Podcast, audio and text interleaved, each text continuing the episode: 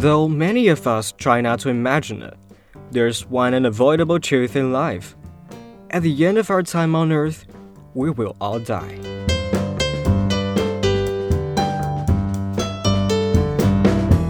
It has touched all of our lives in some way, be it the death of a pet, a relative, or a close encounter with the Grim Reaper himself. In this episode, we've decided to examine how death affects everyday life here in the Czech Republic.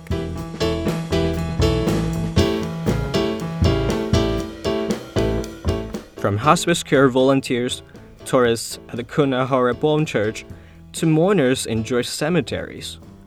What do those of us who look death in the eyes have to say about it?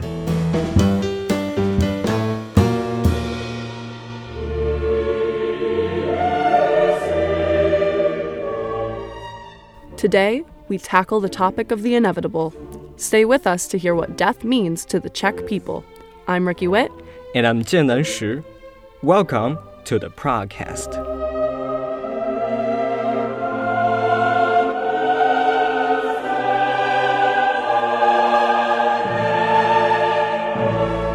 In a cemetery in a village called Sedlec, just outside the Czech town of Kutná Hora, where there was no longer enough space for people to be buried, the Sedlec Ossuary was created as a solution.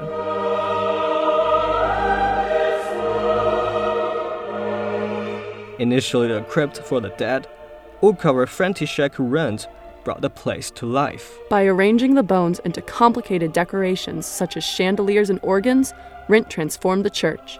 The Prague Cast traveled there to get a better understanding of what the ossuary stands for. So, I'm currently heading to the train to head to Kutná Hora, which is about an hour outside of Prague. Uh, to go see the Sedlec Ossuary, or as I know it, the Bone Church. For those of you having a hard time imagining what that is, it's literally a church made out of thousands of human skeletons that are bleached and carved. And I honestly don't know if I should be excited or scared to see it, but I'm hoping to test my anatomy skills when I look at the bones and, more importantly, see how it symbolizes or ties with our theme of death.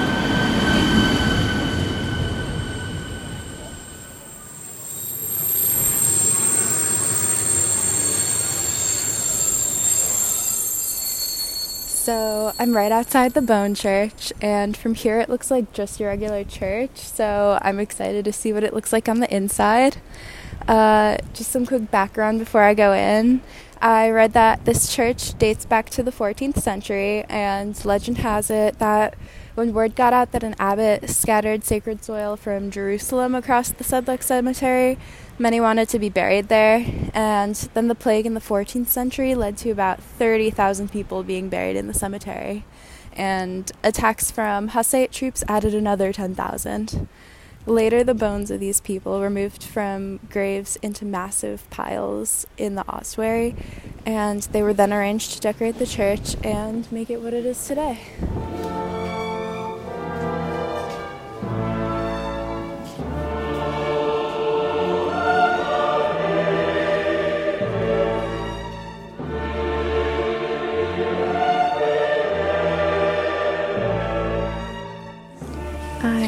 Inside, and this is probably one of the creepiest things I've seen in my life. I stepped in to find what looked like thousands of human skulls just staring back at me, and I feel like I'm in a whole other world right now. There are chains of just skulls on the walls that look like some morbid version of Christmas garlands, and I can see things like crosses made out of femurs and even what looks like a very eerie coat of arms made out of bones. One of the main things that catches my eye right now is this huge chandelier made out of bones, and I can see candles resting on the skulls and bones in the mouths of these skulls.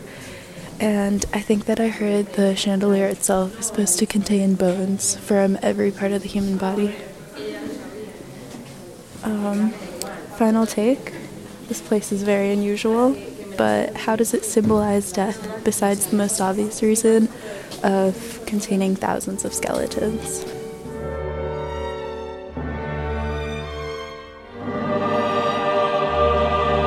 mortality becomes art at the Bon Church, and Catholic beliefs about respect for the dead are well represented through the complicated arrangements.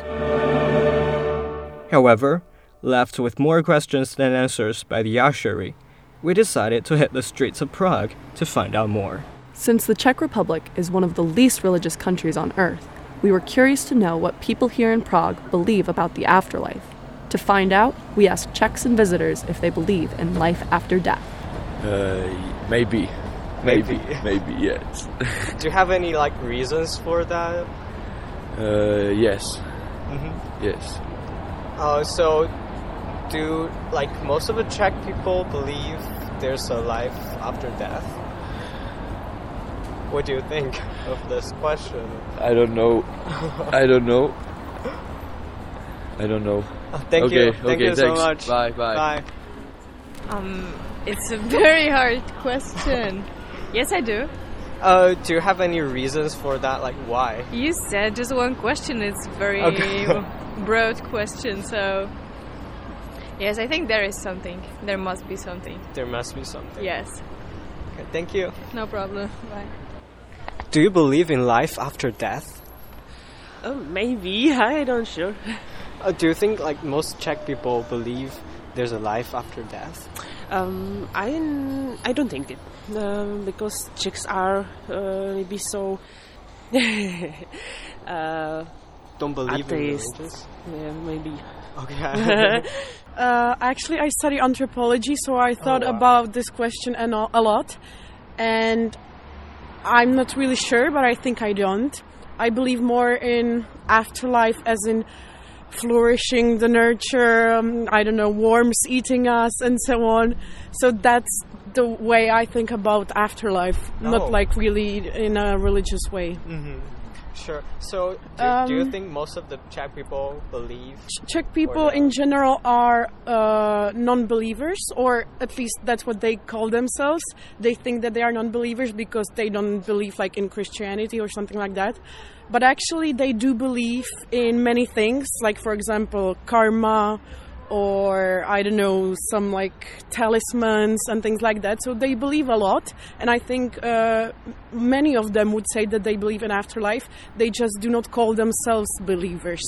No matter what you believe, we're all united in our inability to know what happens after we die.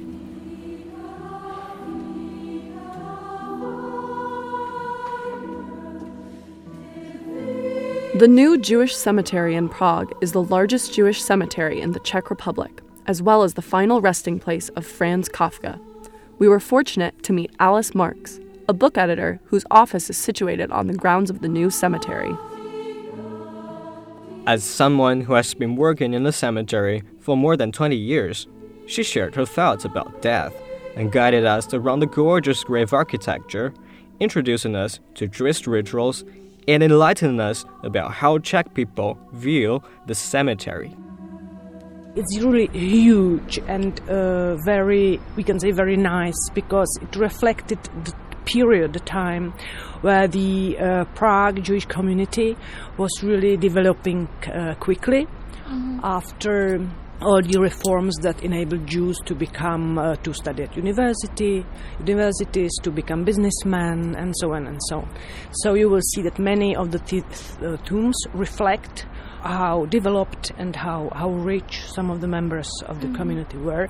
And at the same time, this cemetery is full of very interesting, uh, we can say, pieces of art, mm-hmm. because these people were also, many of them, interested in art, so they hired good architects or good painters to yes. design the, the tombs, tombstone? the yeah. tombstones. Mm-hmm. And at that time, I think it was, or probably may st- it still is the, the biggest, the greatest cemetery in Prague.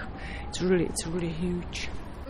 And then we can walk here, and I will show you some of the symbols. Sure. The people who died were from uh, were descendants of certain uh, priest families like Kohanim or Levites. So, or the symbols show what what what um, occupation, they, what profession they they they had. Like if there were scribers or uh, musicians, even. And still, there are many people coming here just to walk around. not like to the cemetery, but to like to the park, because it's really like a huge garden. You mean nowadays? Even nowadays, yeah. Okay. Yeah. Yeah. Because the thing is that most, you know, of the people uh, perished, were murdered during the war. So there are not many people who come here to take care of the tombs. So for most people in Prague, it's just a park. Okay. And there are very few people who come here to the to the graves, even though uh, even though there's a newer part, you will see it. Mm-hmm. People who deceased in seventies, eighties, et cetera. So their family, of course, okay. Their families come. So this is the uh, Franz Kafka's, uh, um, that, and here it's here where most of the tourists who come here, they are looking for his grave. I would say, you know, sort of seventy percent or eighty percent of tourists come here to see Kafka's grave.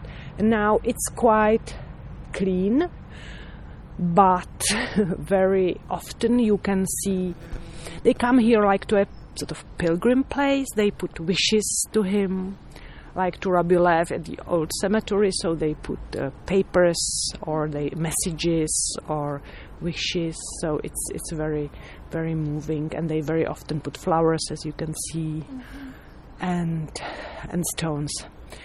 So you see that he was the first one uh, to be buried, nineteen twenty-four. Then his father, then his mother, and all his three sisters were murdered during the war. Mm. And it's a sort of, it's a sort of very, very nice tomb. How do you consider what nowadays Czech people think of this place? Um, I don't know if many Czech people know about this place on the first hand. And I said for most of the people who live in Prague, it's a nice place, and they come here to walk. And if they are interested in Jewish history, mm-hmm. or funeral architecture, they come for that. Mm-hmm. But I think most of them, I don't know if you if you notice that many Czechs are just interested in um, in cemeteries. They like going to cemeteries. Yeah, that, that's really yeah, that's different. It's, that's from, different. Like, yeah. Our culture. And here is the quarter. Behind that, there's a huge Christian cemetery, Olšany. It's also huge, so you can walk there for hours. So people tend just to walk around and look at the graves and look at the names. And some of them are known, say. So it's a... I don't know if it's in other countries, but here we have it like this.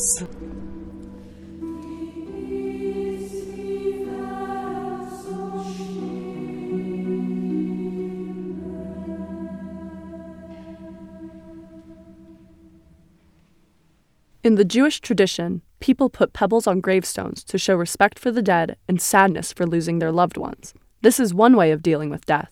But what do those who care for the dying have to say? We sat down with Míša Čenková, a volunteer at a quaint thrift store on Batesta Domu. They sell clothes, books, and trinkets to raise money for their main service, hospice care. Míša shared her thoughts on how we can prepare for and cope with death, as well as her experiences with those around her who have faced mortality or lost loved ones. Very often people come and they have a story to tell. So they would tell you about the situation at home, that somebody has died or they need help. So I give them a leaflet with the information where they can phone or what they can do. So that's that's that. It's not only selling things, right. It's also giving information. And what uh what what's in the books? What what's the importance? Of the... Yeah, the books are yeah. First, they are beautifully illustrated, as you can see, and I think it's because of aesthetic reasons, but also to make people aware that it's beauty as well. It's not only something to be scared about, and of course, these books um, speak about the topic of death, different ages, like this one that you have over there, Anna and Anichka. Um, it was uh, yeah, excuse me. It was written and illustrated by somebody called Martina Špinková, who is the founding mother of the whole organization. Maybe you know her. Um, and uh, it's it's a beautiful story about uh, people of the same name. And Anna is the grandmother, and Anichka is her little granddaughter. And as Anichka is growing up, she's becoming more and more adult, while Anna, the, the grandmother, is leaving slowly. So it's like first being together and uh, doing things together and then walking their own ways. And uh, how it is for the little girl to understand what's happening. But the, the books are aimed towards children? Yes, but it's the parents who buy the books, well, not the children, yes. Right, right. The children have questions. They ask questions about how it is with dying and how it is with death and why that person died. And it's parents who need help, who need some guidance, who need to know what to say and how to approach the topic, because it's a very difficult thing to do, isn't it? Mm. So they, they find some help in the books. Have you found that working around these books and this organization has changed your attitude towards death? Are you more or less willing to talk about it or afraid of mm-hmm. the subject after working here? Mm, yeah, I think that certainly, because uh, especially this Martina Špinková, she is a very influential person, and and uh, she she she goes to schools and kindergartens and talks about the topic, and so being surrounded by like-minded people certainly is an influence.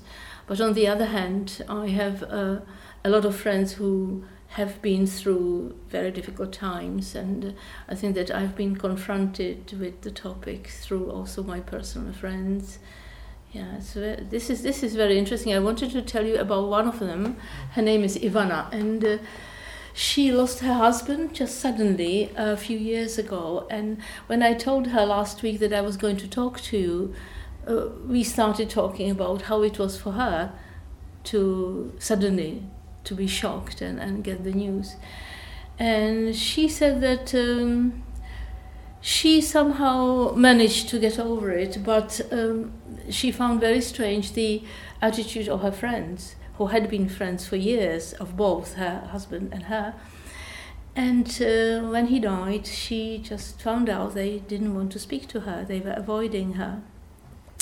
And uh, if they phoned, if they phoned, they would be crying into the telephone, and she had to calm them down. She had to comfort them, you know, instead of the other way around. And she suddenly found out she was alone. They just didn't want to have anything to do with it. So she was quite shocked yeah. about the attitude. What do you think the most powerful tool to overcome the stigma of death is? Of death? Hmm, it must be education. That's the only way, I think. Although it's a long way to go.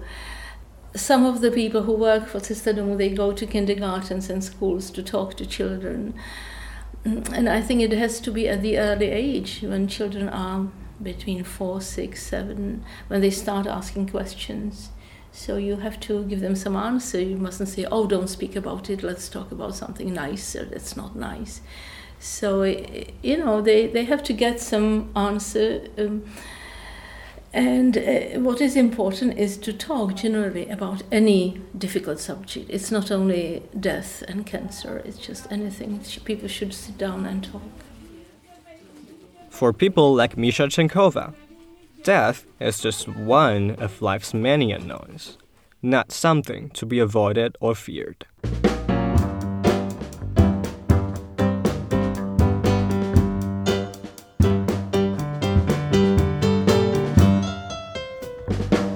Though an unfortunate reality, death is inevitable for all of us. However, it does not have to be viewed negatively. Through remembrance and hope, it can become a celebration of life. Death is a social and culturally significant part of everyday life, both here in the Czech Republic and around the world. We hope that we've encouraged you to think about death in a new light.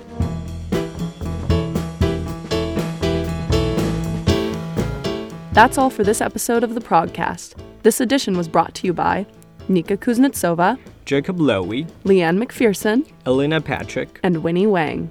And our editor is Rob Cameron. Don't forget to give us a follow on Facebook, Twitter, and Instagram. Until next time, I'm Jianan Shi. And I'm Ricky Witt. Thanks for tuning in to the Prague Cast.